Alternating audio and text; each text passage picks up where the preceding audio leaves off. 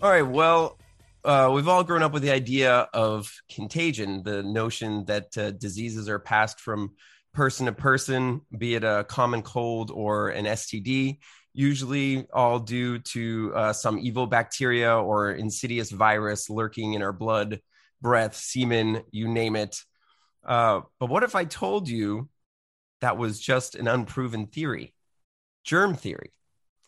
Today, uh, I'm joined by three special guests to discuss just that. Uh, we're going to talk a little bit about how they claim to prove viruses even exist, uh, which we've definitely covered on the show before, but uh, also we'll go uh, into the evidence that they uh, have to show diseases have ever been passed from person to person.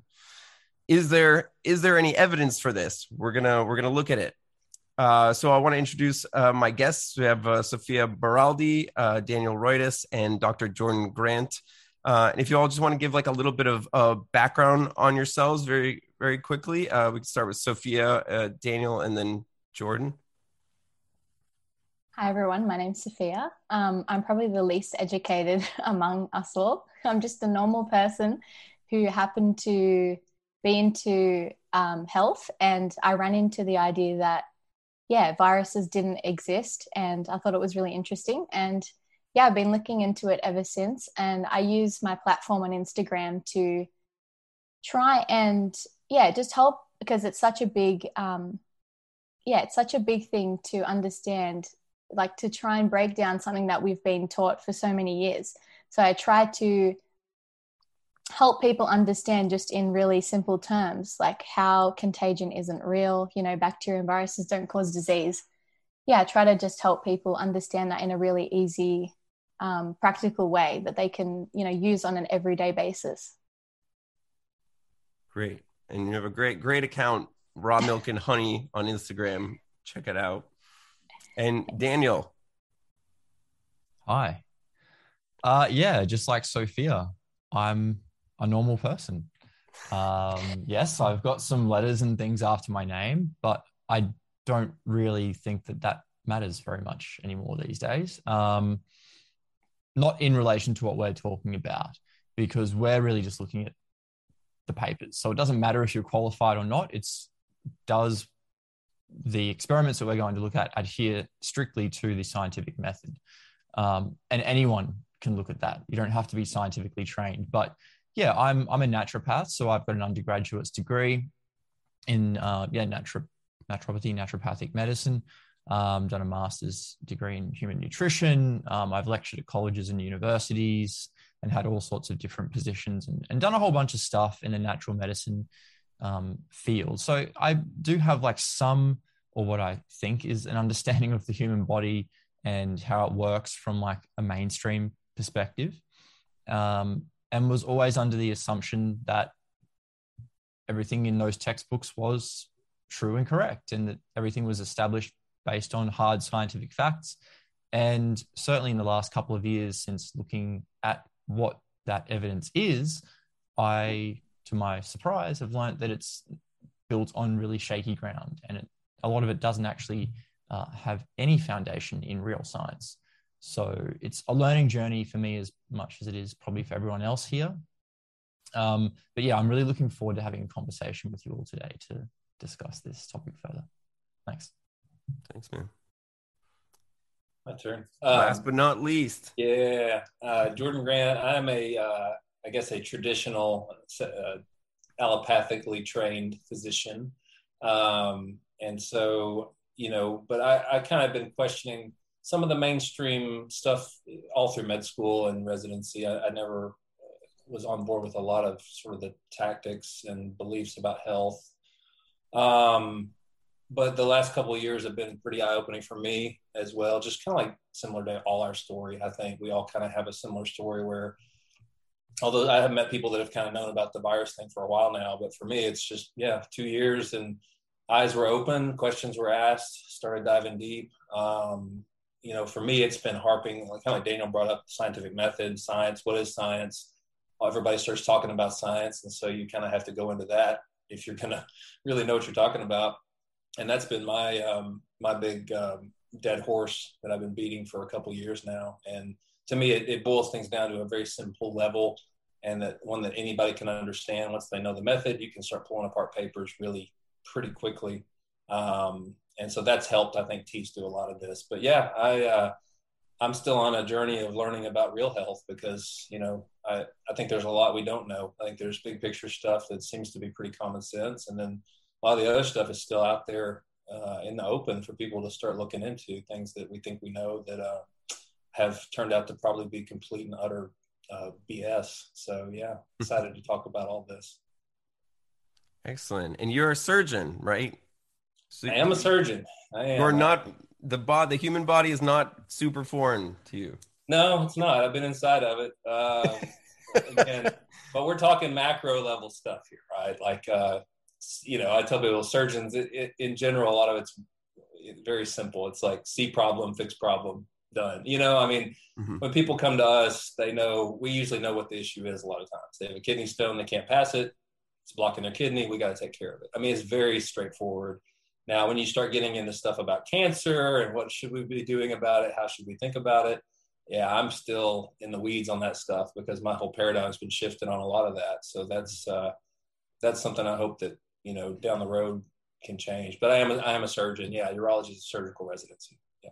Cool. And um, yeah, that's the thing. You know, that's the the hope is to flip the paradigm and start talking about the the the real uh, the real science behind everything. And uh, a lot of people are very resistant to that. So hopefully, you know, if there's some new people watching, we can, uh, you know, give them something to think about.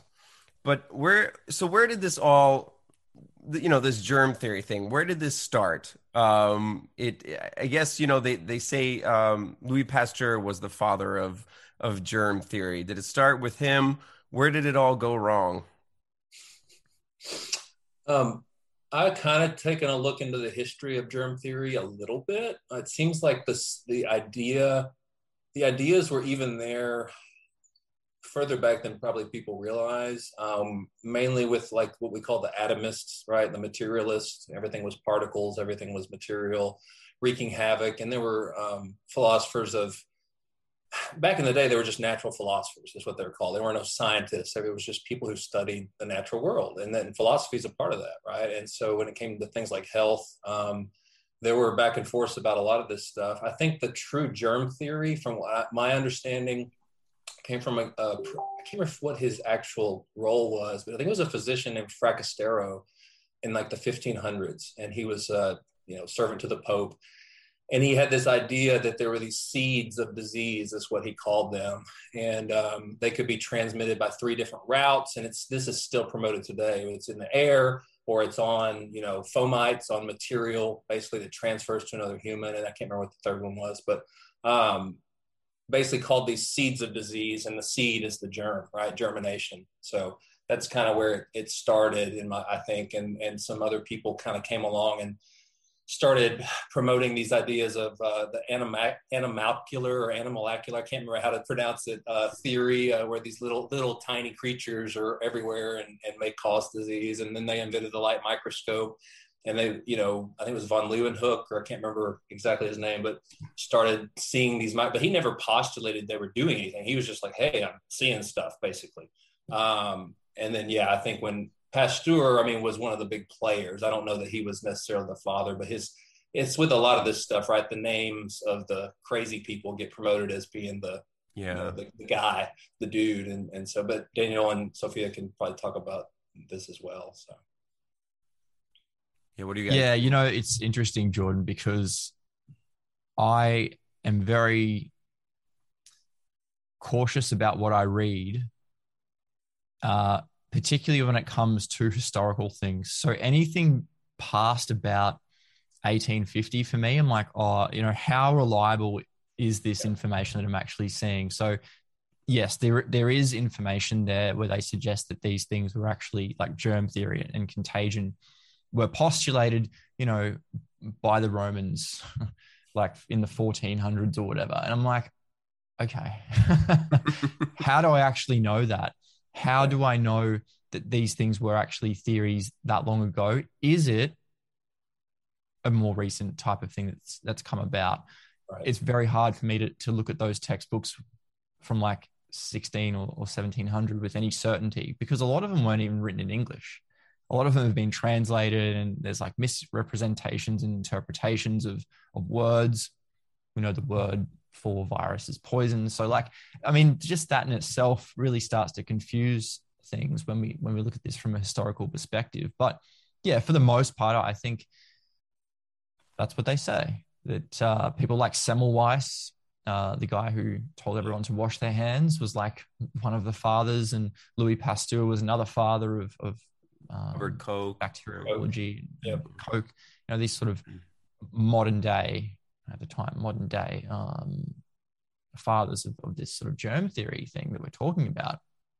But when you go to look for the evidence from those people, who originally put these postulations forward from a scientific perspective, there's not a whole lot there. And maybe we're missing something. Yeah. So we're all here today to have a discussion to try and understand what's really going on. And we're not too proud to admit that that we are wrong. Um, so we're not saying that these things that we're talking about today haven't been proven. We just haven't been able to find the scientific proof, which we would expect to find quite easily and simply um, by opening any one, number of one of these modern day textbooks and saying, well, X causes Y. You know, this virus causes that disease. There should be a reference there to a paper where we can look at it and go, oh, right, they've done it. But we can't find that.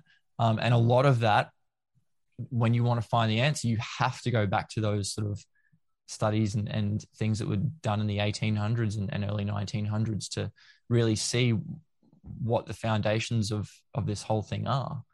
Um, and unfortunately, because that's when a lot of those experiments were done, the foundational and, and validatory experiments were done. When you then bring those up in conversation, people like, oh, that's really old, old science you're talking about here, Dan. Like we've got better and, and new stuff that we've yeah. done. And it's like, well, you know, to, to, in order to build upon a theory, you must have sound foundational theories and, and science to prove it. And when you go to that foundation, from my perspective, there's not a lot there. so I don't know. I'm sure you've all probably found a similar thing. I was I just wanted to mention something because you it's interesting that you um that you think it may all all be more recent than than we believe. What do you suppose they were talking about? A lot of people point to the Bible, you know, when they talk about plagues. Is that I mean, I'm not an expert on the Bible by any means, so you correct me if I'm wrong there. But um, yeah, that... I mean, those are supernatural events. I mean, I'm a Christian, and so I mean, I believe in that. You know, that that has nothing to do with a contagious natural phenomenon. I mean, this was basically, especially if you talk about Egypt, it was basically, you know, the God of Israel uh, judging Egypt's gods, and and that's that was the irony. If you knew what they believed about those gods those plagues fit. It was like an ironic play on their gods and how they were destroying those gods. So it has nothing to do with necessarily a contagious idea of natural phenomena. I think the one thing a lot of people bring up from the Bible is this idea of uh, what was called leprosy or what's translated leprosy now. Right. But if you take kind of a deep dive in that, you'll find that the leprosy of the Bible has nothing to do with the more modern idea of what we call leprosy, like Hansen's disease now. Um, the leprosy in the Bible, I cannot remember how to pronounce it. If you go to Jewish sources, uh, it's T Z A R A T, Tzarat or something. And it was more just like a scaly, fleshy disease that they equated with a judgment from God. Like it had nothing to like like like people would be quarantined, but it was more based on ritualistic notions of clean and unclean because they did that with everything, right? It was and it was more symbolic, and yet they'd like postpone the quarantine if they needed to get married, you know, or something like that. So obviously they weren't worried about people spreading it to each other. And so I think you have to be careful. So that that's the only thing that people brought up from the Bible times about contagion. But yeah, when you start digging deep and again, yeah, how much history is true, but you know, there's so much about people say, well, the Chinese didn't have this notion of contagion, right? And and yet you'll find other modern sources that say, "Oh yeah, no, the Chinese definitely had a model of contagion," and it's like, are people just making it up and try to they try to see things where they're maybe not there? Um, but you know what was interesting is you can even find papers uh, from the I guess early 1900s called like the anti-contagionist movement. There was this huge movement of people that were calling out the contagion model even not that long ago, um, which is really interesting to read. But they even put their own spin on it. Well, they really they did believe in some contagion, but not all. And so it's really hard to tease through. But again, you're, you're going back to just belief systems here. And so for us, it's more about it doesn't matter what really people believe. It's matter is is there a foundation for believing it, you know? So that's where the red flags have come up. Excellent.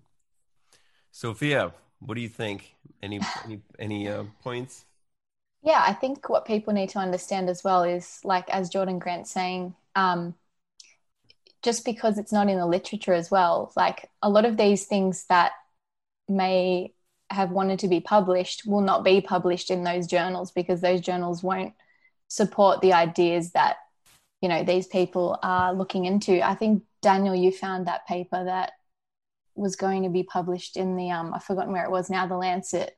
Um, that was questioning, you know, SARS-CoV-2 and whether it was an exosome or a virus, um, or you know, the difference between exosomes and viruses. And yeah, they, I'm assuming they never got published in in the Lancet, and so that's that's why we don't see these things in the literature, like these ideas. Um, and yeah, one of the other things, just back on the history of Pasteur and uh, Béchamp, so when I started looking into all this, which you know I, I know a, a very little about science and all of the biology and everything, but um, what I did do is I went to my friends that had studied biology or you know things like this at, in uni, and I was like, oh, did you know like I've heard Louis Pasteur like he fought he was fraud like he um he was a fraud like a lot of his results you know they weren't actually accurate um, and they were like, oh no, that doesn't mean the germ theory doesn't ex- isn't correct though. Like that, yeah, maybe he did, but yeah. So basically, my point is, a lot of these people that have studied at uni, they may have only looked into the germ theory for a really short period of time, and they just learn, oh, you know, Louis Pasteur discovered the germ theory was accurate, and that that's that's all they learn. Like they don't look into the actual studies, what he did, um, yeah, the methods that he used. So you like if you look into that that book that you just showed yeah. um, what's it called? Pasteur versus the, the private pasteur. science of louis oh, pasteur. Yeah. Yeah, yeah like if you journals, read that essentially. his yeah. journals like go straight to the source. A lot of people well pretty much any scientist i'm assuming that um, believes in virology and bacteriology probably haven't read those that book. Um, yeah. so yeah a lot of these things people have not looked into themselves. Yeah that's that's what I found, you know, when you talk to people that are supposedly, I mean, even quote unquote virologists. Like I got involved on Twitter, I don't know, a year and a half ago, which was a terrible mistake. Um, just you know, just asking very basic questions, never coming across trying to end it with a tone or anything until they came back with their tone. Um, they they don't really understand science. I, I mean, I, I hate to say I'm not like some elite know it all here, but science is a method. It's very simple. It's very straightforward. The purpose of it is, and so when they're when they're bringing up the word the science, the science, the science shows this, and then you just actually ask them a few basic questions, you know, using Socratic method and the scientific method, like show me where you had your independent variable, where like this is the the crux of the matter, and I'm, I'm sure we we're going to get to this at some point, but when it comes to viruses, right? Like in order to form a hypothesis, I think X causes Y well, you have to have seen X somewhere in reality before you can even go, hmm, I wonder if that's causing the thing that I think, you know, that causes, the thing I'm seeing. That doesn't exist with virology. Okay. And this, and unless somebody can show it to me, I have yet to find it. We've all looked, I don't have any hundreds of papers I've read. You, you, there was never a paper where somebody saw these particles or found these in a human being or an animal or a plant and said, I wonder if that's what's causing this disease. And the closest you could get to is with tobacco mosaic virus, which was a complete and utter joke because they never saw those things to begin with. They took stuff and then crystallized proteins and just claimed, yeah, that's our cause, like after the fact, right? Like, but scientific method is very simple, very straightforward. Anybody can understand it. We all get it at a basic logical level. In order to claim X causes Y, X has to exist, and you have to show that it causes Y. That's it. It's that simple. And when you start hammering people on this, they will go crazy on you. They yeah. don't like it. Yeah. Um, and to the point where virologists on Twitter are telling me, well, science doesn't prove things anymore. And I'm like, then why are you talking? Why are you saying the science says, right? It's so self defeating. But I mean, it's it's really something. So anyway, I just want to throw that out there early on because to me that's the crux of the whole matter. We all get lost in these red yeah. herrings and these rabbit trails about genomics and PCR and spike proteins and all this. And it's like yeah. none of it matters when you haven't shown the thing to exist in nature and show me how you've proven it to cause a disease. That's it. Yeah, we we definitely play their game a little more than we have to, right? Because the, the, the crux of the matter is that you have not validated the virus to begin with, you know, in order to then go on and talk about viral cultures and you know yeah. all their little toys that they that they love to talk about. That's so right. it doesn't really matter at the end of the day if you haven't found X, like you said. Yeah. Um, and we're going to get into that, the isolation, you know, just for shits and giggles because people just love it. But, um, but that's an important, a very important point to remember is that we have not even found, we have not even found X. Yeah. So, um, I guess I'll go. I wanted to play a clip from uh, Ickonic. David Icke's channel recently did an interview with um, uh, Dr. Malone and Dr. McCullough, and um, I believe it was Dr. Cole's in there as well, but he doesn't really say much. Um, and we can kind of maybe start off the isolation thing with uh, re- responding to some of their um, their points. Uh, because they've been kind of just like a tag team of, of stupidity uh, going, going around everywhere, um, denying that you know what we say is um, valid or you know just kind of like really gaslighting to be honest so um let me see if i do a little share here uh Great scientists around the world have concluded via controlled studies that not only COVID 19, but viruses in general have never been isolated following a correct and proper scientific method and have never been proven to be contagious. Can you please speak on this? I disagree strongly the uh, virology here is well established. We have observed the agent, we have cultivated the agent, we have used the agent in infectious animal models. I'm not sure where this discussion thread comes from. Viruses are real. Uh, they can be easily demonstrated. They can be cultivated in the laboratory. They can be stored. They can be passaged they meet all the criteria of Koch's postulates. We're going to stop it right there for now. Um, so, what is he talking about when he's saying?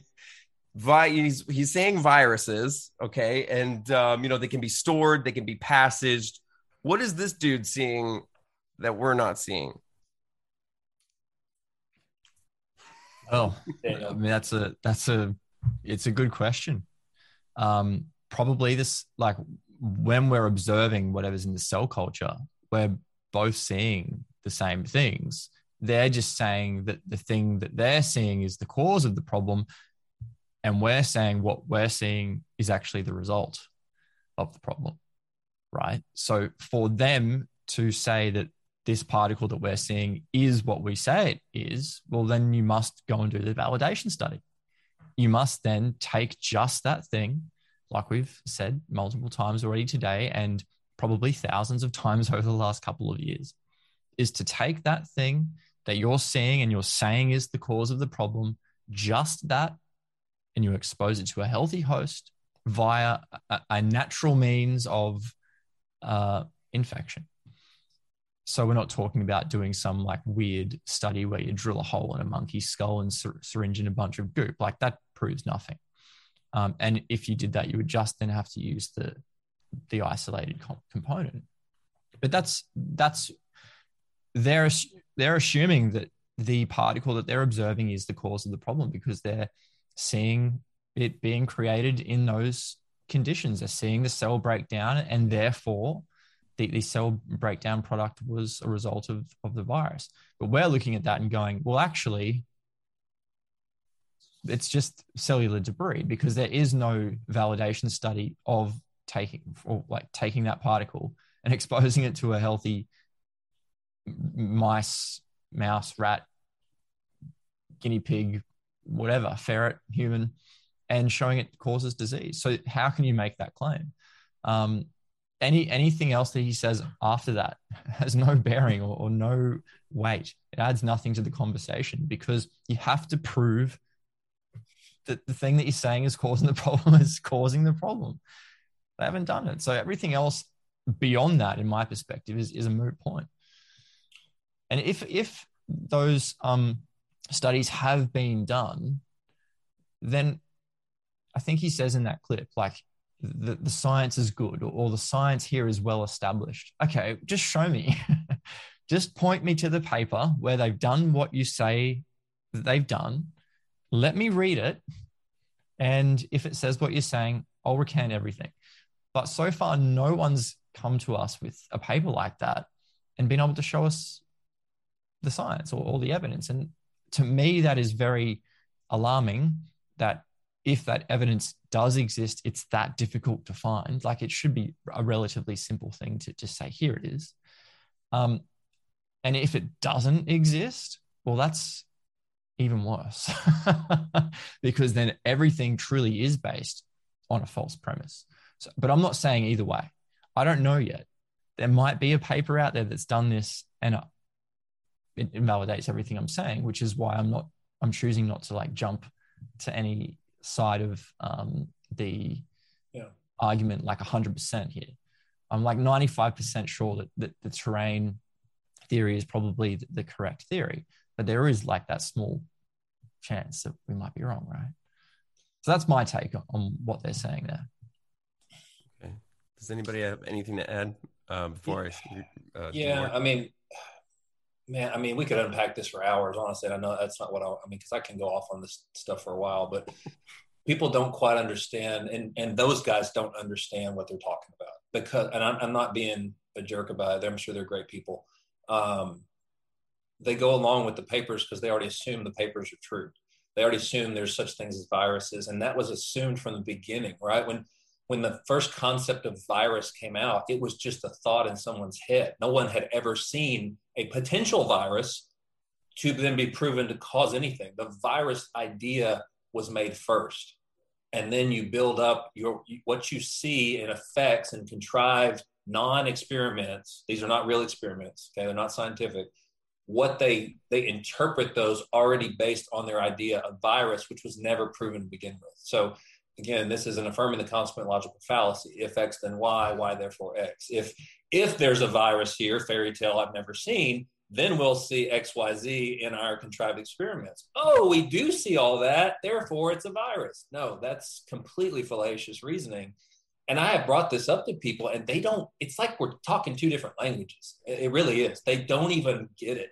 They don't get the fallacy. They don't understand what begging the question is because that's the root of all this. Because all these papers from the very beginning already start talking about virus. And you're like, wait a minute, where was that ever proven? Yeah. But they don't care. They just roll with it. And then every paper builds on those premise on that premise. And this is done in so many areas of, of all kinds of academia. Um, but in medicine, right, where you got these papers and they built off somebody else's reference where a claim was made and they don't really check it. They just kind of roll with it, like, well, this is just the consensus, so we're going to build on that. So you have a layer of crap built on nothing. And so for, for them to say the agent, right? What what agent? Where did you see this agent in a person? And so when you go back in time, they didn't have electron microscopes when this idea was brought about. So what they did, they already had their virus idea. Then when electron microscopes come around, they start poisoning animals and tissue cultures, they just pointed to particles and go, "Oh, that that's the mm-hmm. virus." Mm-hmm. okay, again, that's fallacious. You can't just point and declare. How did you know you were supposed to be looking for a particle? How did you know it wasn't supposed to be some other structure in the electron microscope image? You just picked that and ran with it. So what they do now is they don't start with particles taken from humans. They poison cell lines that are already abnormal they're already dying they you know they remove nutrients a little bit from them it doesn't matter because poisoning cell lines in a dish is not a valid dependent variable, right? Your dependent variable is your effect you're supposed to be studying. Well, this has nothing to do with nature in the first place. So it's it's out the window at that point. But let's just play their game and go, okay, so you've taken some crud from people, put it into these nasty cell lines, wait for them to break down, point and declare that particles you see are the virus. Mm-hmm. Okay. Prove, you have to prove that. Someone somewhere has to have proven if we see cytopathic effect in a cell culture, that proves virus because this paper showed it. Here's the paper, right? That was never done. You cannot find it. It was just assumed from Enders in 1954 based on the crap they'd already done with tissue cultures prior to 1954 before they went to cell cultures, right? So they would just poison tissue cultures or animals. They just inject animals with putrefied matter.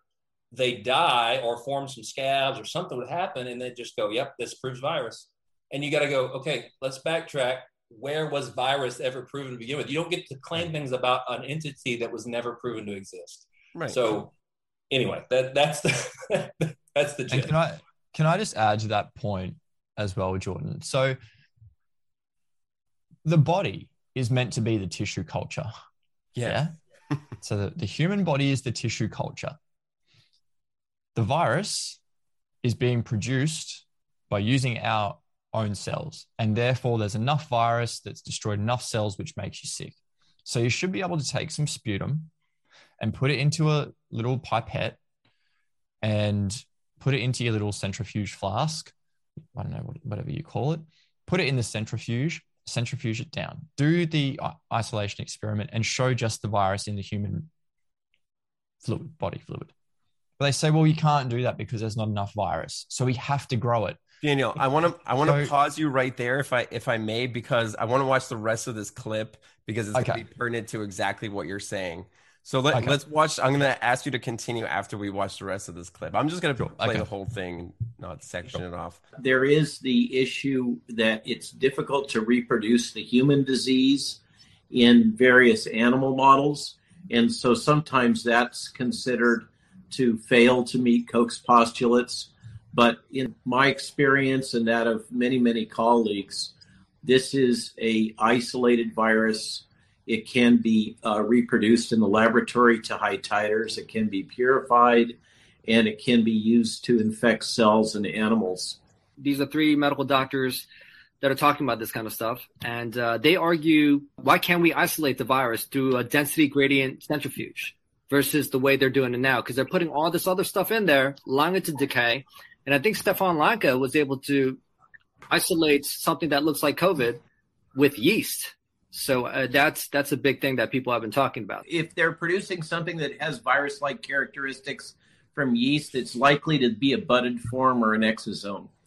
In terms of density gradient, you need a lot of virus to uh, pull a density gradient. Right. And uh, the way that's typically done is you culture the virus for a long period of time, often in roller bottles, collect very small volumes of fluid, um, you may pass it through a filtration system to further concentrate the virus and then put it on your uh, gradient, whether it's a step gradient or a continuous gradient, and pull the band. That requires a heck of a lot of virus. That is absolutely not how you isolate a primary virion sample. The reason why you have to do it in the presence of the drugs is because you have the problem of contamination with mycoplasma, bacteria, etc., from primary clinical samples. And, and so you have to impose stringent criteria that will keep those things from overgrowing the cell layer while you're trying to grow out the virus and passage it. I don't wish to cast shade on my uh, fellow colleagues. I don't know what their background is, but uh, these are classic virology isolation methods and techniques. There's nothing idiosyncratic here. Uh, and and to isolate a virus by density gradient, you're basically, you would require somebody to be incredibly virulent, um, just shedding uh, very, very large amounts of virus. And you would have to have a body fluid that has that large amount of virus. And even then, I don't think it'd be possible. Okay, so that's really amazing to me. I'm gonna let you finish, but that's really amazing to me saying that there's not enough virus to be found in any human body. We're talking about, you know, we shut down the world for the last two years over this over this virus. And he's telling me, like, oh, you'd have to have a person that's incredibly virulent. Like, you know, he just, I mean, he's basically saying like it's impossible to act in the way that they're saying that it's acting you know, which is the reason for all the precautions that we're taking, the reason they're masking children, the reason they're like, you know, mandating vaccines. I mean, this is this is ridiculous. Now, I want to let you uh, respond, Daniel, since that was pertinent to what you were saying as well. I was just trying to follow on from um, Dr. Grant's point because the fact that they say we have to culture this stuff in a petri dish to grow enough virus to see it. Well, how do you know that that is the thing you're looking for? Because you must first find it in the person. You must find it in the person, and you must show that that particle from that person, when exposed to someone else in isolation, causes what you're saying it causes. The minute you start taking stuff out and putting it in a petri dish and saying, well, this is recreating what's happening in the human body without verifying or validating the premise first, yep. it's a fallacious argument. I just I can't see how people don't understand this and grasp what we're trying to say because we're just looking at the facts. We want to see what the facts are. You're saying that there's a particle that causes an illness. So show us how it does it. Show us the particle from a human body with no other messing around or adding in particles or other sources of genetic material and, and prove your theory. yeah. It hasn't happened. And now it's turning into, well, you have to grow it in the cell. Uh, and, you know, my sort of question around that as well is that they say that viruses exist in nature. Yep. So, how is it able to exist in nature? It's a dead thing. It supposedly needs a cell to replicate. Um, and but only culture cells to replicate, not our cells. They right. can't find them there. Yeah, they can't find it in our cells. um, but it, it, needs a cell to replicate. Yet somehow it's in nature and it's still replicating, and it's like it's very confusing it does it yeah. doesn't make a lot of a lot of sense because you can't make sense out of a theory that's not true and correct because there's going to be so many holes and flaws in it. Yep. then you got to keep patching it up and saying oh it's your strong immunity that's the reason why and all these things that are just they're rescue devices. That's what those they are. They, they are rescue devices. And um i don't like to go down that sort of whole path. It's like i just want to stick to the original evidence? Like, where is it that you showed that it did cause what you said it caused? And if you can't show that to me, I find that very um, alarming. And if you can't show it, why not? If this theory is actually true, then maybe we can look at some different experiment, experiments that can be undertaken to prove it. Yeah. So I'm not throwing, as I said, I'm not throwing out this whole contagion thing. It's just that I can't identify the science that they're saying is is the undeniable proof. Yeah. I, I just want to I just want to repeat. Um, people get caught people get caught up in listening to things and they don't really pay attention to the language being used. They just kind of go with it. You have to be hyper specific about your definitions and catch people like when they say we have to grow the virus. Stop right there. What's a virus? right? You're already begging the question. You're growing a virus. You have to prove virus. You can't grow something never proven to exist.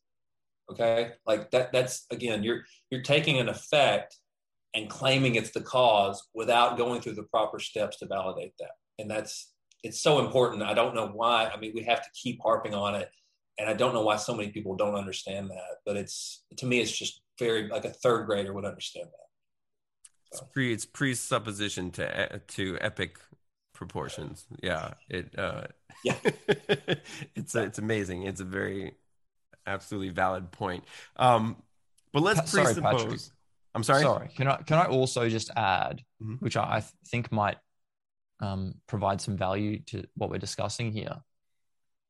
is that it's it's so important to identify whether it's the cause or not this particular particle because if it's not that is a natural potentially natural response in the human body when a cell is in distress is to produce these exosomes yeah so the longer that we don't find out or turn our head away from the elephant in the room uh, and refuse to do the real science on this, the longer we may be distracted from identifying and treating the real underlying cause here.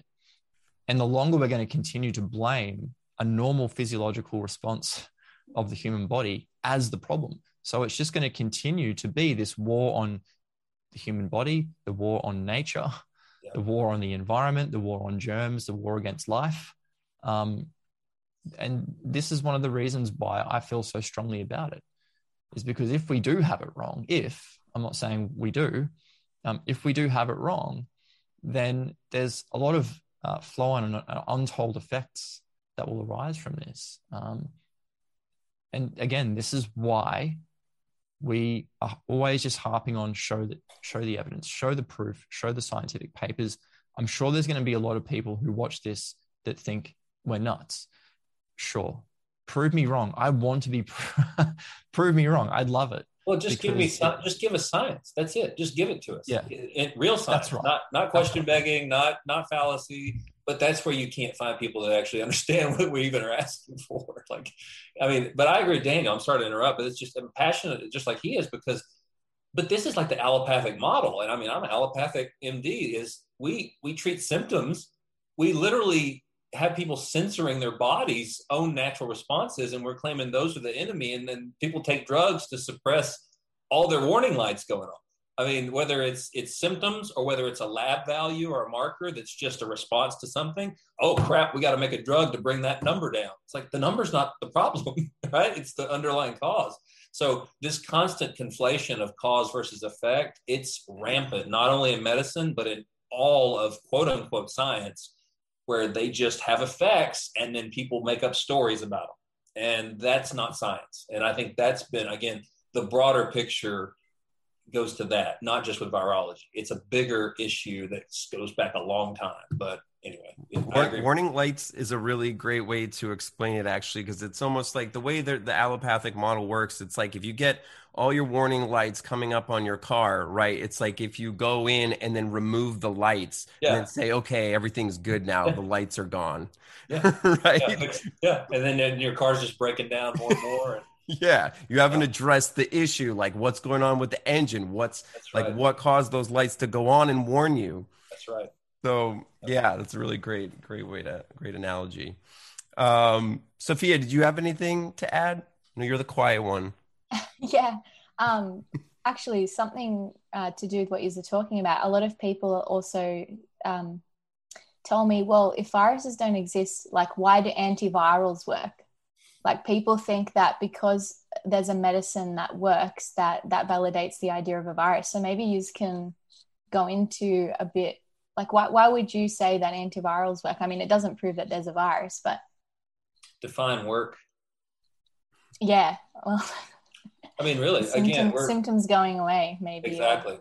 Exactly. Yeah. So again, it's just no different than somebody with a shoulder injury and an orthopedic doctor giving them an injection of corticosteroid and their pain goes away. They didn't they didn't fix the injury, but they feel better. It worked, right? Like so again, people confuse effects with the story underneath. So they go, oh well, that did that, therefore it must mean the story was true. That's again, that's affirming the consequent logical fallacy every time. And I know, I know, I'm a broken record on that, but this is a big deal. Like I, I knew this going into med school, so I saw it everywhere. I mean, I was going crazy half the time med school, going want to pull my hair out because I saw all the fallacies. Not with the virus stuff, sadly, but I mean with a lot of the other stuff. Um, but just because something works to achieve a desired effect, it may be an arbitrary effect. Maybe you know somebody decided we want to suppress symptoms. Therefore, that's what we define it working. So then yeah. they, you know what I mean? Like, yeah. again, it's it's like uh, giving a vaccine, and people say, "Well, it works." How do you know? Well, they got an antibody response. So you define it working by an arbitrary rise in antibodies, and right, it just means you poison somebody, right? I can I can beat you with a bat and get your antibodies to go up, right? like, so and and I know I'm being like, it sounds silly, but it's you know, we could give a lot of examples of that, but that's what I would say about uh, quote unquote antivirals. Yeah. If you look at their mechanism of action, you're basically probably suppressing symptoms in some way. Mm-hmm. I mean, kind of like how a lot of antibiotics work. I think it's just because you killed bacteria when antibiotics can damage the body's natural response to healing. They can impair white blood cell function and all these things that are going on. It's not, people think these drugs are hyper specific and they go, well, it, it's called an antiviral, so it must be true, right? Like they think Yeah. that it's in the language. And that's where the double speak comes in. And people just, uh, they, it's like virus isolation. Oh, they said they isolated it, so it must be real. And people don't think any further than that instead of going, wait, how do I know that? Right. So that's what I would say about antivirals. And, and speaking of antibiotics, my first maybe like you know questioning moment with with viruses is like how they you would always go to a doctor, right? And if you know if they believed there was a virus, they wouldn't give you antibiotics because antibiotics kill life. Antibio, right? So it's a dead thing. You know they can't do anything with it. Um, so we're to believe that this dead particle is somehow causing issues you know how does that work like i think a staple of science is that nothing dead can give life you know Well, if you're an evolutionary biologist, you can make up any story you want about innate matter coming to life and developing intelligence. And so, again, virology is an offshoot of that pseudoscience. And so that's why you see all their little family trees and all these different things with uh, virus mutations. And, and so people kind of need to look into that a little deeper as well. It, These things go back to a lot of uh, unproven claims, basically. and okay so before we continue i, I just want to make sure so people understand. They're not they're first of all they're presupposing a virus exists right? Without they're not validating x. So that's the main point. And if we're if we are to to presuppose that virus um they're not finding these things in nature in in the blood in in semen and anywhere that they're saying you know with not saliva which is hilarious because we're all wearing masks. Well I'm, we're not but you know a lot of people are. Um they're not finding them anywhere except for that petri dish their their little man-made concoction right? Well, you have to be careful because they will say they are finding them based on PCR and antibody antigen tests. okay.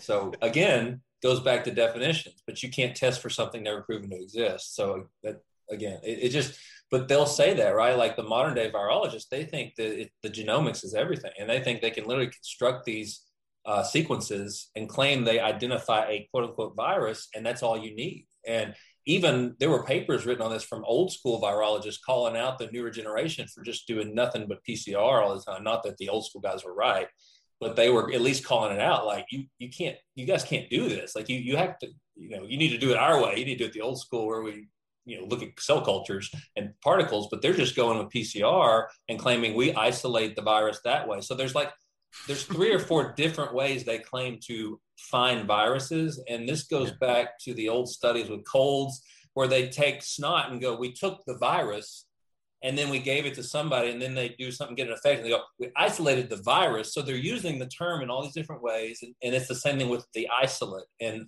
and so you have to until you've taken a deep dive and read all these papers it can be really confusing for people because they kind of on a surface level they're just like oh okay well yeah there's the virus. But you have to know how they use the lingo and how it's morphed over the years and all that. But but Mhm. to your point no they're not finding these things in people because when you directly ask them they say things like oh there's not enough you know even though the body should be teeming with them and then you've got people saying there's 450 trillion different viruses in the world you know all this nonsense it's like well where are they you know? Yeah, the body's the best culture you could ask Yeah. for. I don't know why you're not finding them, man. Like, you know, it's that's very Exactly. a very strange thing to say.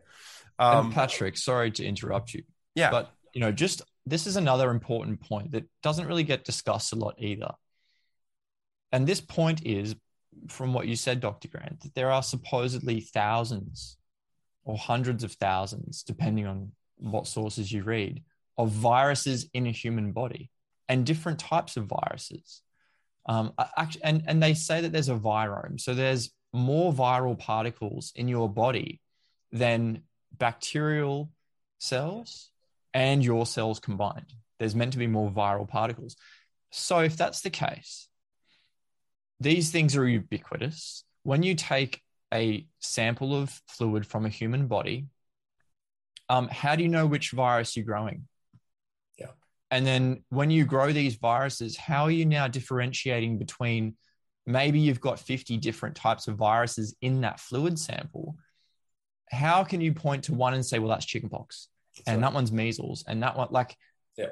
how are you then um, separating those viruses from each other? Because they would all be very similar. Because I think the way that they um, use these density gradient centrifuges is based on weight and well, yeah, density, so size and weight. Yep. So if these um, particles are all of similar density, and they're putting them through a, a, a centrifuge and they're getting them into a small band, how what's what's next? How do you then separate one virus one, virus two, virus three, Well, virus four, yeah. virus five, virus six? Yeah. How do you do that?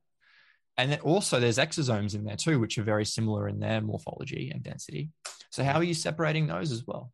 How are they doing this? It, no one's ever really been able to explain that to me, and um, maybe I'm just overlooking some really basic steps of, of virology here. But I've never even seen that being mentioned in any of the literature that I've read. it's a that is that is key is what he was saying. And i wanted to bring it up a minute ago as well when, when malone was talking about the centrifugation. Again they're begging the question that they know which density band is the viral band in the first place. How do you know? Did you go through every band at some step in the past and and assess everything in that band and every different type of particle that should that's probably clumping together? No they didn't do that they just point and declare and there are papers on exosomes where they state we can't uh, separate exosomes from viruses because they're the same size, and so there's no really good way to do it. Uh, they, so all these times that you're pointing to particles in cell culture, where are the exosomes at? Right? Where- where? Indistinguishable is the word they use. Yeah, but they just get to point at one. And like Daniel said, how do you know there's not? We're supposed to be all these other viruses, just like all the bacteria that they have to kill, right? With antibiotics. Well, there's supposedly more viruses, whether they're pathogenic or not. They call them virus-like particles. They can call them whatever they want. All these different kinds of particles, and yet they just find one and go, "Yep, that's the virus." Well, again, find it in nature, in a person, show us it caused disease. That's all we're asking. That, to me, that is not a big thing to ask. It really isn't. Like I, mm-hmm. that's that's just like basic.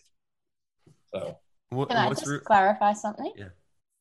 So we know that obviously they never get virus, well, what they call viruses, they don't get them from directly from people's sputum. They put it into a cell culture with uh, uh, multiple other things. But when they do find these particles that they call viral particles and they take photos of them, do they ever try and put those into healthy people or animals and make them sick? Have they ever tried to do that? I'm trying to remember. Yes. If I, yeah, I think I found papers where they were where they spun down the supernatant and taken those and usually just injected them into animals. Um, I think it, I- it's been a long time since I've read those. Daniel's Yes, read a they lot more papers. Yeah. yeah. Yeah. They have, And- but you know, and- th- th- some of them do get sick. Yeah. However, um, it's the supernatant that they're exposing them to. Yep. They're exposing them to a toxic soup. Yep. So they haven't Yeah. taken, they haven't purified that supernatant to now just have virus supernatant. Like there's all the stuff that's been added to that cell culture now being injected usually into like the peritoneal cavity or the brain or Right. you know into the bloodstream and they get some weird non-specific symptom and they say ah see this mouth had tachycardia and ruffled fur therefore it was the virus it's like oh okay But you can get that effect with any kind of injection of almost any foreign protein or something. I mean, that's the thing, and so it's all contrived, right? Like that's that's not a natural, and that's where I guess the contagion studies come in better because at least they tried in a quote unquote natural way, just expose people to fluids and sneezes and coughs and all this, and let's see what happens. Like that's more natural, that's more scientific than what they've done here with all this other stuff because this is contrived like even you, you could never let's say they're growing these particles in a cell culture you've already bastardized the sample so much you're never going to be able to put it back together like it was in the human supposedly in the first place where they're in a droplet and that's how they say they spread. You can't do that right? You've already undone things and twisted it so much with chemicals that and so it's it's really just kind of meaningless. I mean other than the obvious stuff we've already talked about. But like the contagious studies where at least they kind of tried, you know, and they don't do those anymore. What's really funny to me uh, is Dr. Malone says that, well, we have to do this. We have to add these, um, you know, toxins in, like they're adding gentamicin, amphotericin right in with like monkey kidney cells. And those, those antibiotics are toxic specifically to, to kidney cells. So you're going to get those cells to die. And he says, well, it's because we don't want to contaminate it. well, your whole process is contamination your whole your whole entire viral culture process is contamination and you're getting the effect that you want uh, by mixing in those those toxins and so so it's it's all ass backwards really funny but well, that's why i think i wish people didn't get so focused on the cell culture stuff because it's it's literally moot i mean yeah. it is it's it's not a not a valid dependent variable and you don't even have an independent variable unless you just say well, we're just going to consider the fluid from the person, the, the IV. Okay, that's fine, but there's all kinds of stuff in there, and you know, so what does that mean? And you're just okay. You don't know that that's the thing that made the cell culture develop the cytopathic effect in the first place, and that's where Lonka stuff does come in, and that, I think that's valuable, but it's not the bigger picture. Yeah, for sure. Bigger picture is the methodology, in my in my opinion. No, absolutely. But it's just like, you know, you're forced to kind of like address these things because it's you know it's so at the forefront of, yeah. of the conversation yeah. and what i also sorry just um, before we go on to the next point just carrying on from your point there jordan about the um, contagion studies so that's true natural science yeah i am actually seriously doubting whether or not you can actually do science on a human being like we do from a laboratory perspective because once you cut something out of a living body and look at it under a microscope that's yeah. in no way reminiscent of what's occurring in a, in a living right. human being. So when we're doing these natural experiments, these observational experiments where we're taking sick people and exposing them under controlled conditions and no one's getting sick, well, that's kind of a big flaw in your theory. And you now have to be able to explain why that is actually occurring. And no one's been able to explain that.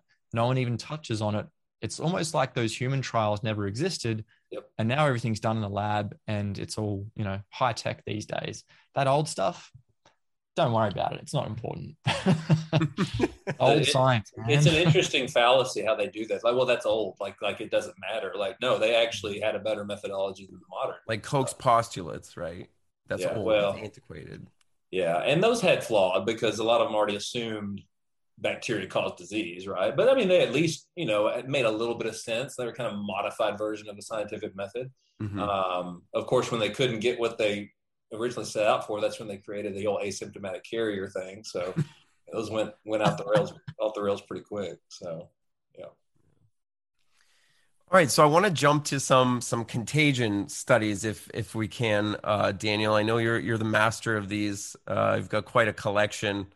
Um, what what evidence do we have? Have they ever proven contagion? Have they been able to pass, you know, disease from one person to the other? What's the uh what do the papers say? Uh the short answer is no.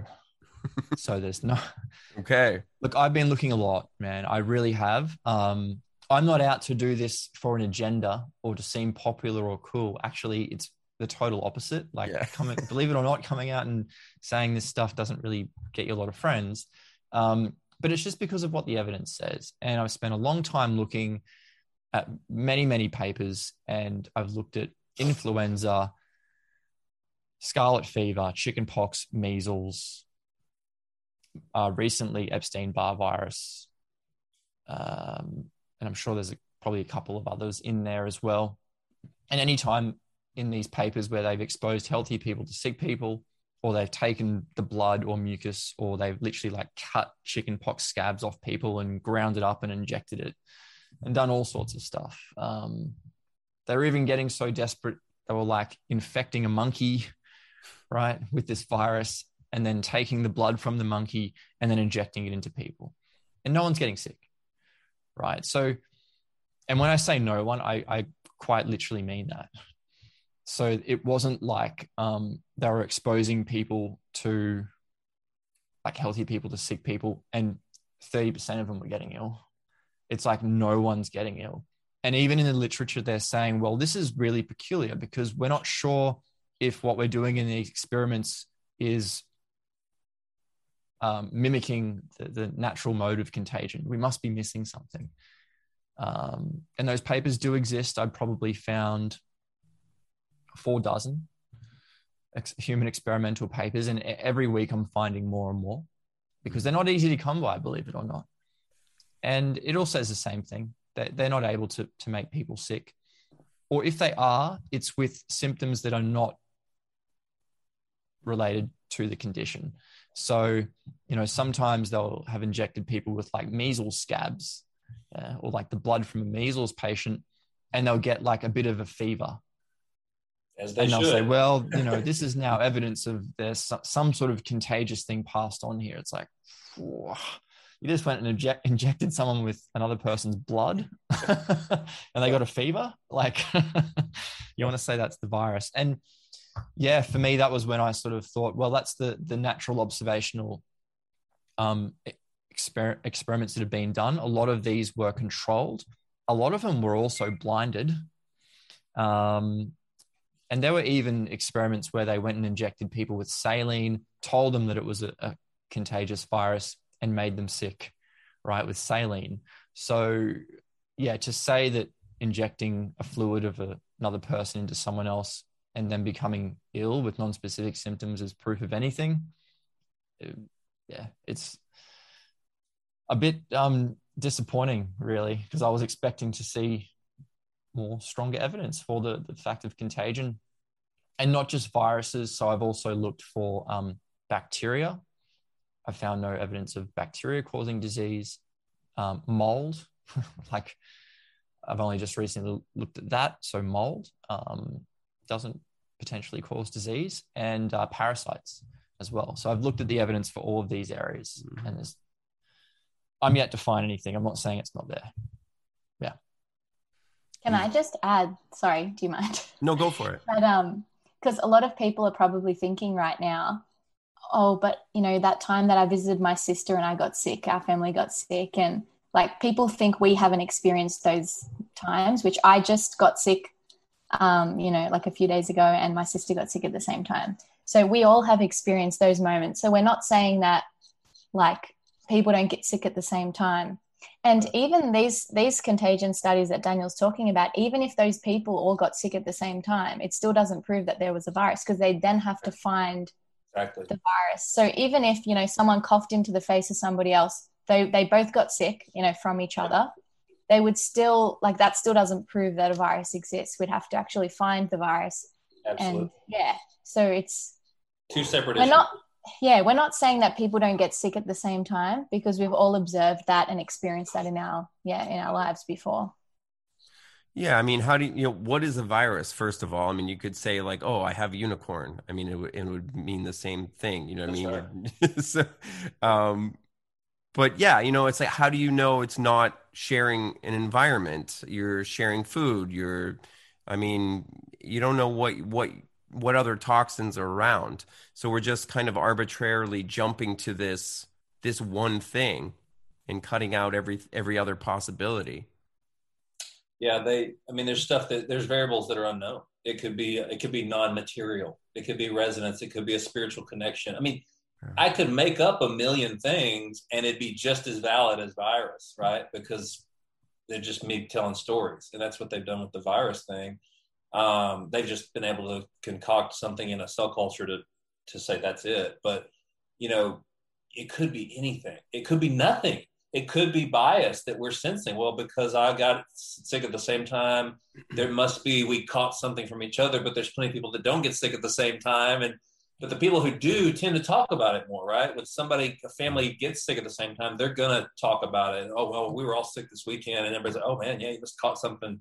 And that there's plenty of people that that doesn't happen to, even in families. Plenty of times my wife's been sick with whatever, never been scared to kiss her. If she's got a stomach bug, quote unquote, whatever, drink after, never get sick, right? Like, again, that's where we're just in, we're interjecting or injecting our own kind of ideas into what it could be, and that's fine as long as we're speculating.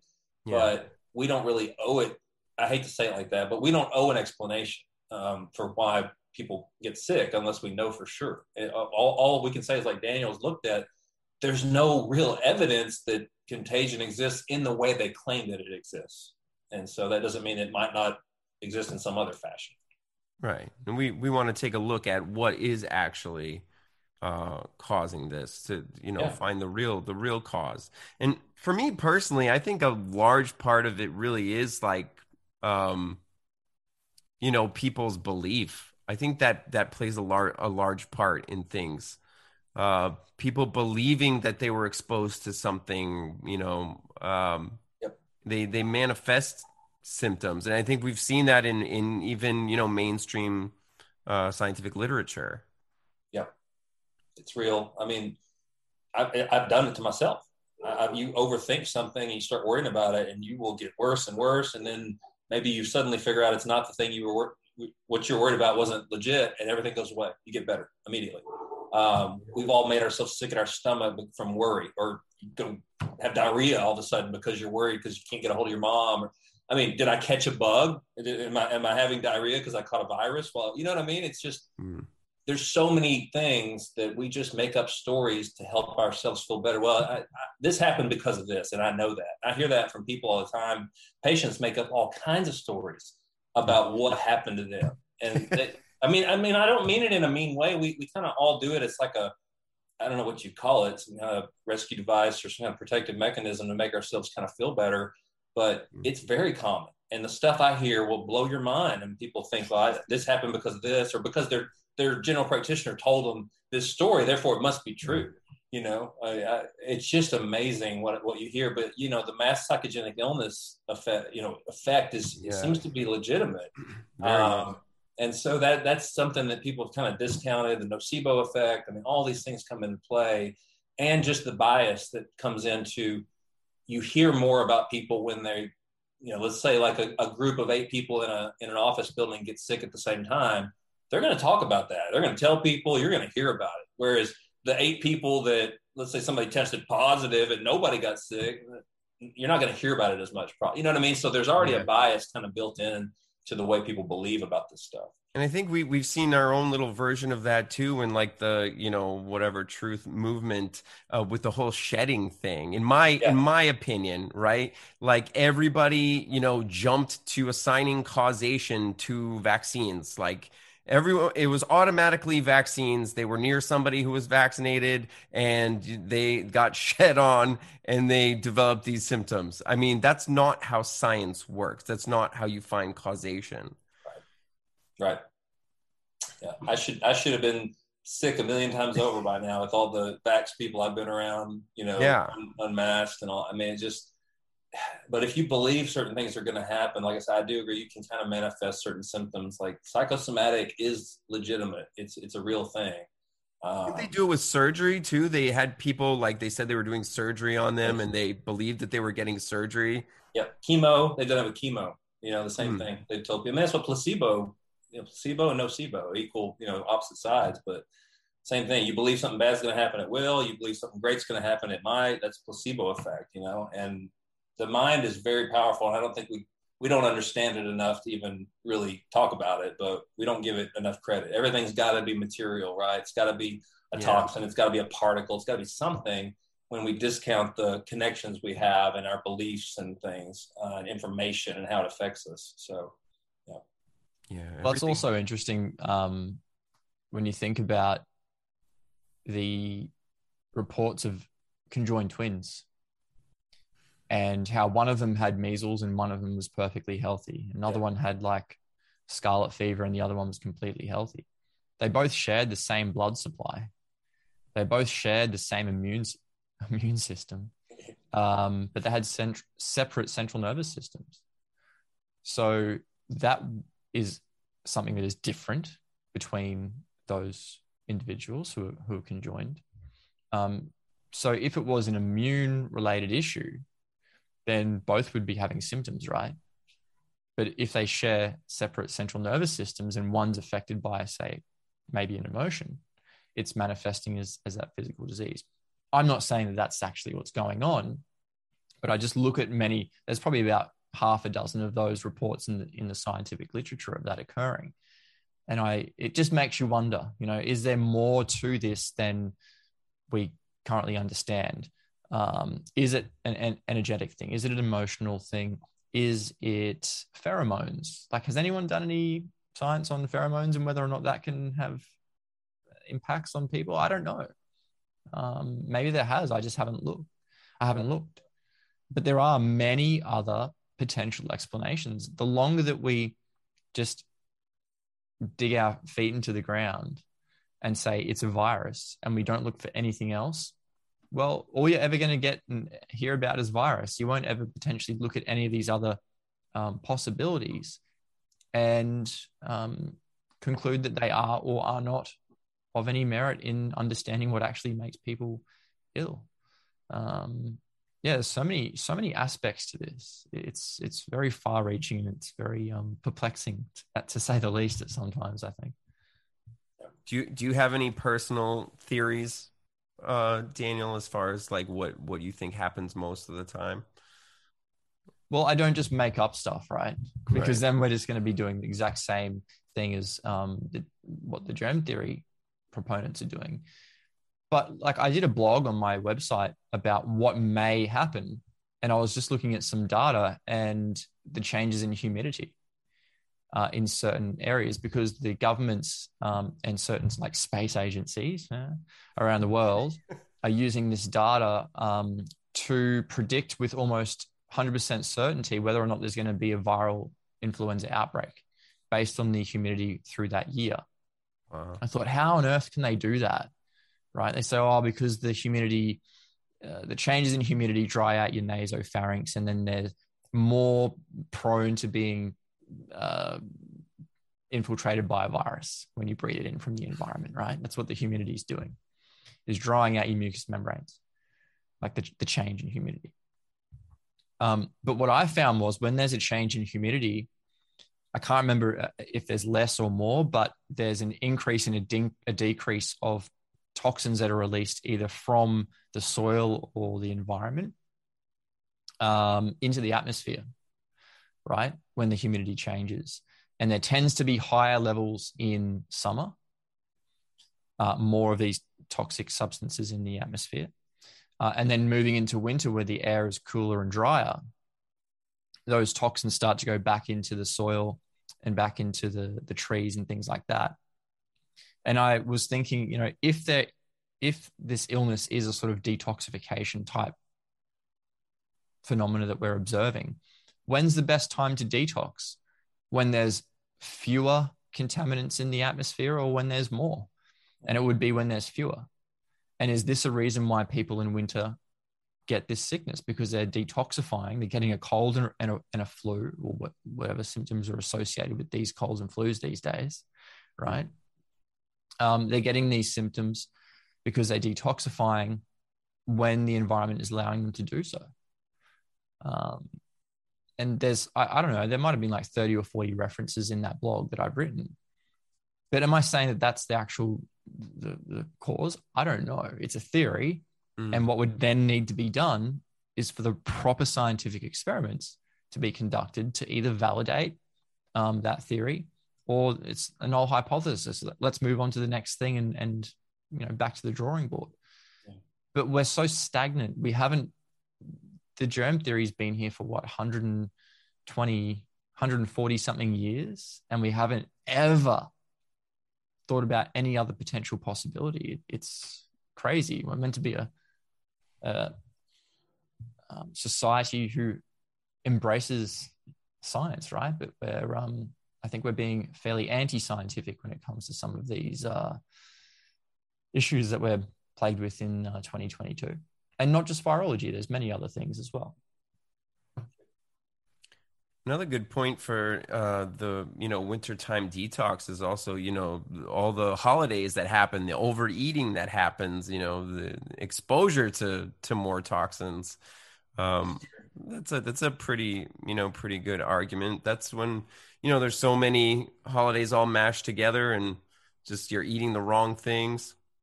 Makes a lot of sense. I mean, you're traveling a lot of people are traveling they're under stress they're stressed with loved ones people they don't want to be around maybe or do, you know what i mean like yeah. you could think up 20 quick little things off the top of your head that could increase stress and toxemia in a person during these times. But mm-hmm. again, we're just kind of spitballing that stuff. I mean, it, but the thing is, people seem to disregard all of that. They're like, "Oh no, it's not that. It was a, it was an infection. I know it was because I was sick." Right? It's again pointing to the effect, playing the cause. It's just easier to latch on to the mainstream consensus view because it's easy. It's just easy. It's tidy. It's a tidy little package, you know. And they say, "Oh, I got I got a sore throat. I need antibiotics. And that's it. And they don't have to think about their lifestyle and what were they eating? What were they thinking? What were they doing? What were they drinking? What's their life? You know, they don't, it just abdicates responsibility. The germ theory does, honestly. Yeah. Um, and that, that's what's so frustrating about it. And people just take a pill and they think, or take a vaccine and, and they're good. And they don't, they don't, we take for granted all the toxicity in our environment. I really, something I did until recently um, until you start looking, and then you go, "Holy cow, it's everywhere!"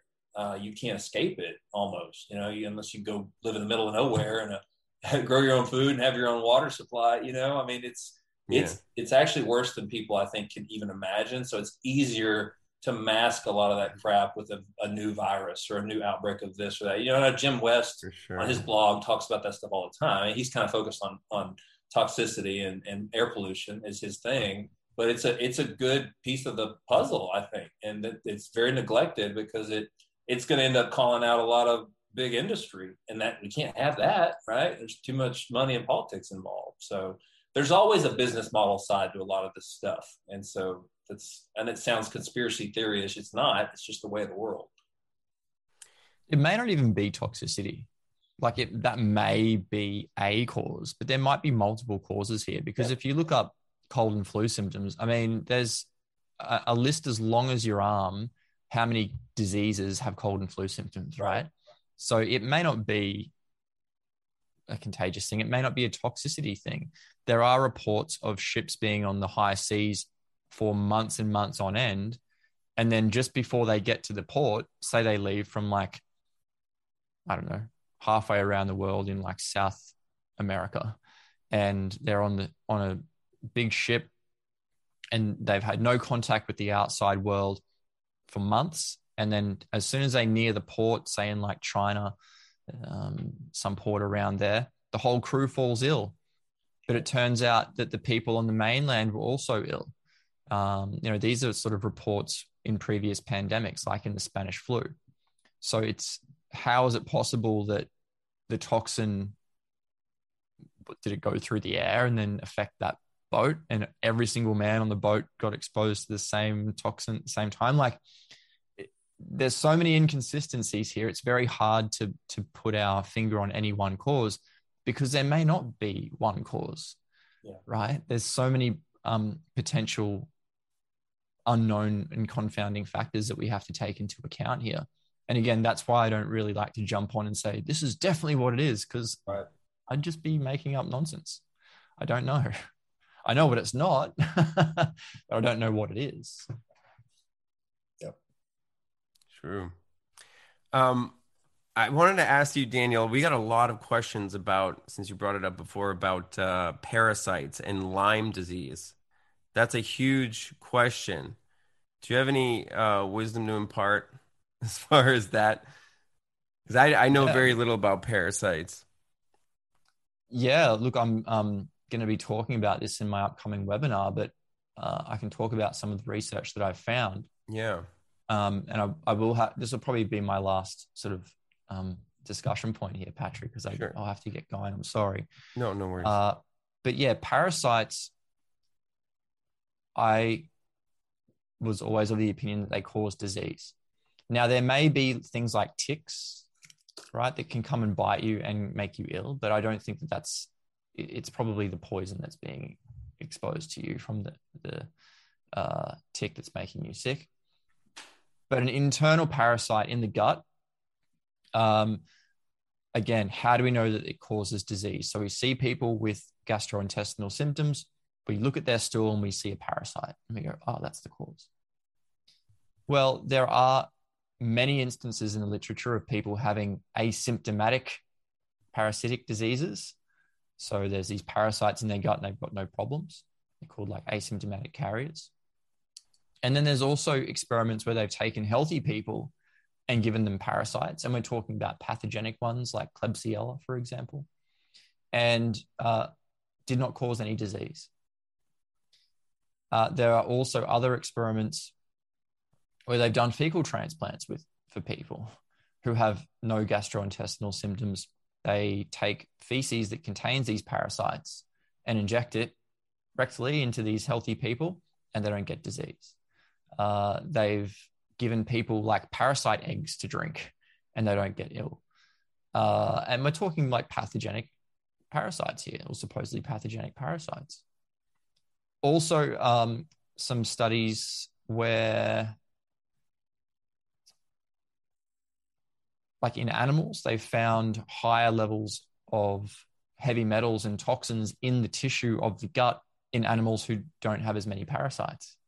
The animals who've got more parasites, they've got a much healthier gut, less heavy metal toxicity in the in the tissue. Uh, yeah, so there's a few things there that sort of make me scratch my head uh, in regards to whether or not parasites are actually causing or trying to help, like causing disease or trying to help us. There's also many um, scientific papers where they've taken people with inflammatory bowel diseases and given them parasites, and the inflammatory bowel disease is reversed. So, for us to have this statement that, oh, the parasite's the problem, is it? And again, the, the reason why I asked that question is where is the evidence to show that it causes the problem? When you give the parasite to a healthy person, it doesn't cause disease. Well, maybe it just doesn't cause disease, right? Um, and there are many, many factors again as to why people might have the, the parasite there. So it might be that you've got heavy metals. We know that they eat heavy metals. They ingest all sorts of toxins like persistent organic pollutants. We know that they digest dead and dying tissue, right? So if you've got some sort of diet or uh, external factor impacting your gut, which is causing a higher turnover of cells. Now you've got tissue destruction. Maybe the body's like, damn, we really need that parasite to hang around to clean up the mess. So we're going to keep it there. And it's there to try and help you. But if you're just getting this constant exposure to heavy metals in your environment, well, the parasite's going to stay there and try and clean up the mess. Um, and we, again, we look at that and we say, well, the person's got the symptoms because of the parasite and we kill the parasite off and their symptoms go away. Well, it's very likely that that's because as the parasite digests food, it produces toxic metabolic waste products. So if you're feeding it rubbish, it's going to produce a toxic metabolic waste product, which then causes diarrhea, which is not a disease. It's an elimination response. So the body's just got the, the diarrhea and the gastrointestinal discomfort because it's trying to clear out what the um, parasites have produced because they're converting really super toxic things into less toxic things that your body can now eliminate through the diarrhea. And we're just confusing that. Um, much like what we've done with viruses, much like what we've done with bacteria. It, it's very possible. Um, but again, these are only theories. Um, and can I say conclusively that parasites don't cause disease? No.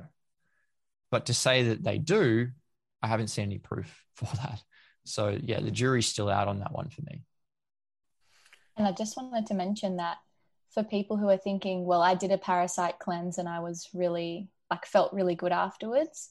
I think if your body is really toxic, if you do a parasite cleanse and that, you know, if that consists of trying to get your body's toxicity levels lower, you will find that you will improve. And it may not be because you killed parasites, but because you've eliminated toxins. So sometimes just the way we've interpreted things, like I've had to learn to change the way I think about how the body heals itself and how it, you know, why have I improved my health? Was it because I killed bacteria? Or was it because, you know, yeah, I've eliminated toxins more efficiently? And I mean, you just answered your own question about the antivirals. It's the same thing, right? Just because you take something and it, yeah, exactly. you get a desired effect doesn't mean it happened because of the reason you think it did. And, you know, this is how some of those um, natural antivirals might work. So it's not that it's killing off a parasite. Oh, sorry, antiviral, antiparasitic might work. It's not that it's killing off a parasite, it's helping, they're acting as chelating agents in the gut to bind to heavy metals and take them out. And we know that that's a, an effect with many of these herbal substances. So it's literally taking the heavy metals away, taking the food source away from the parasite, and it's going, all right, well, there's nothing left here for me to do. I'm going to pack up my bags and go. Yeah. So we look at, oh, I took black walnut and my parasite went away. Oh, it's good antiviral. Mm, did it really work that way or did it work another way? Right. So much to ask, so many questions that we have left unanswered, but it's fun to ask them.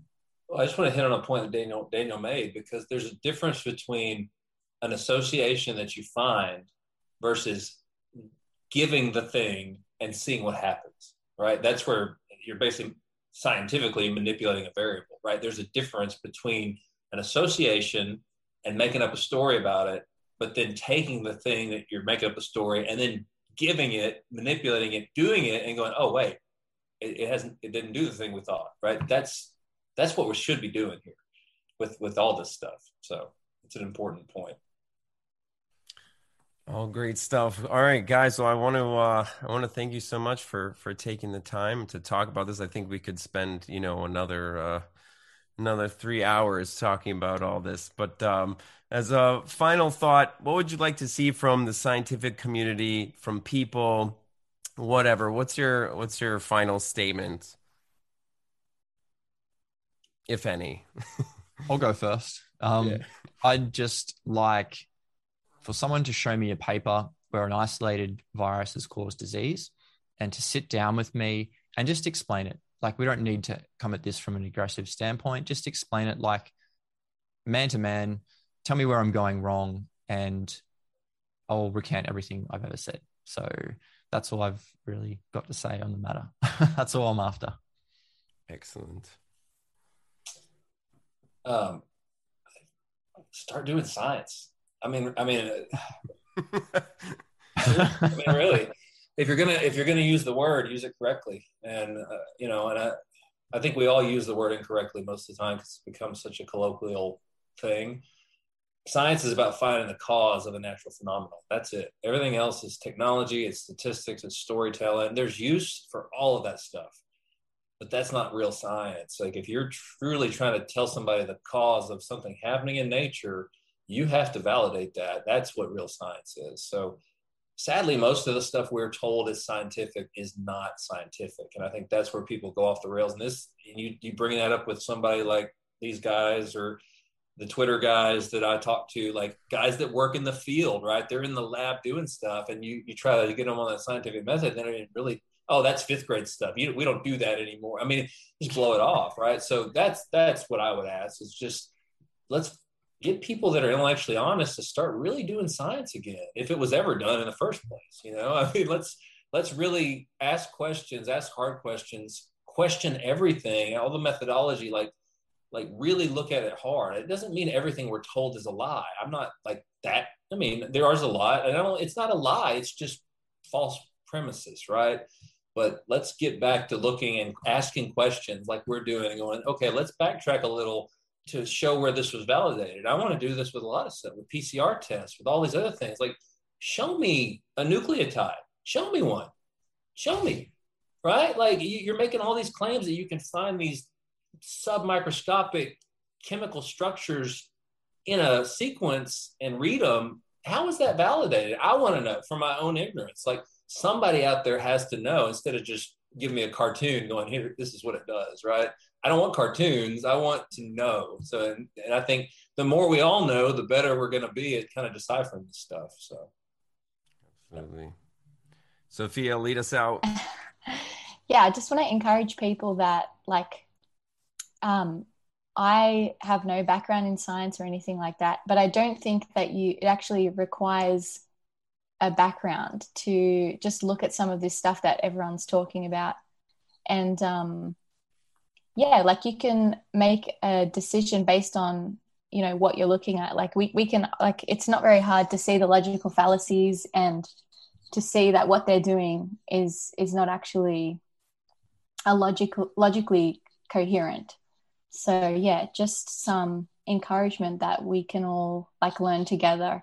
And you don't have to be a scientist or really smart to understand that some of these things don't make sense. Absolutely. Basic logic. All right, guys. Thank you so much again. I uh, really appreciate you stopping by, and uh, hope to talk to you again in the in the future. Thanks, Patrick. Thank Thanks, you. everybody. Thank you, Patrick. You're very welcome.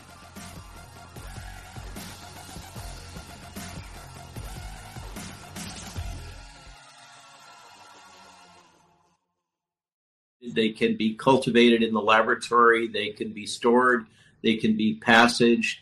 They meet all the criteria of Koch's postulates. There is the issue that it's difficult to reproduce the human disease in various animal models. And so sometimes that's considered.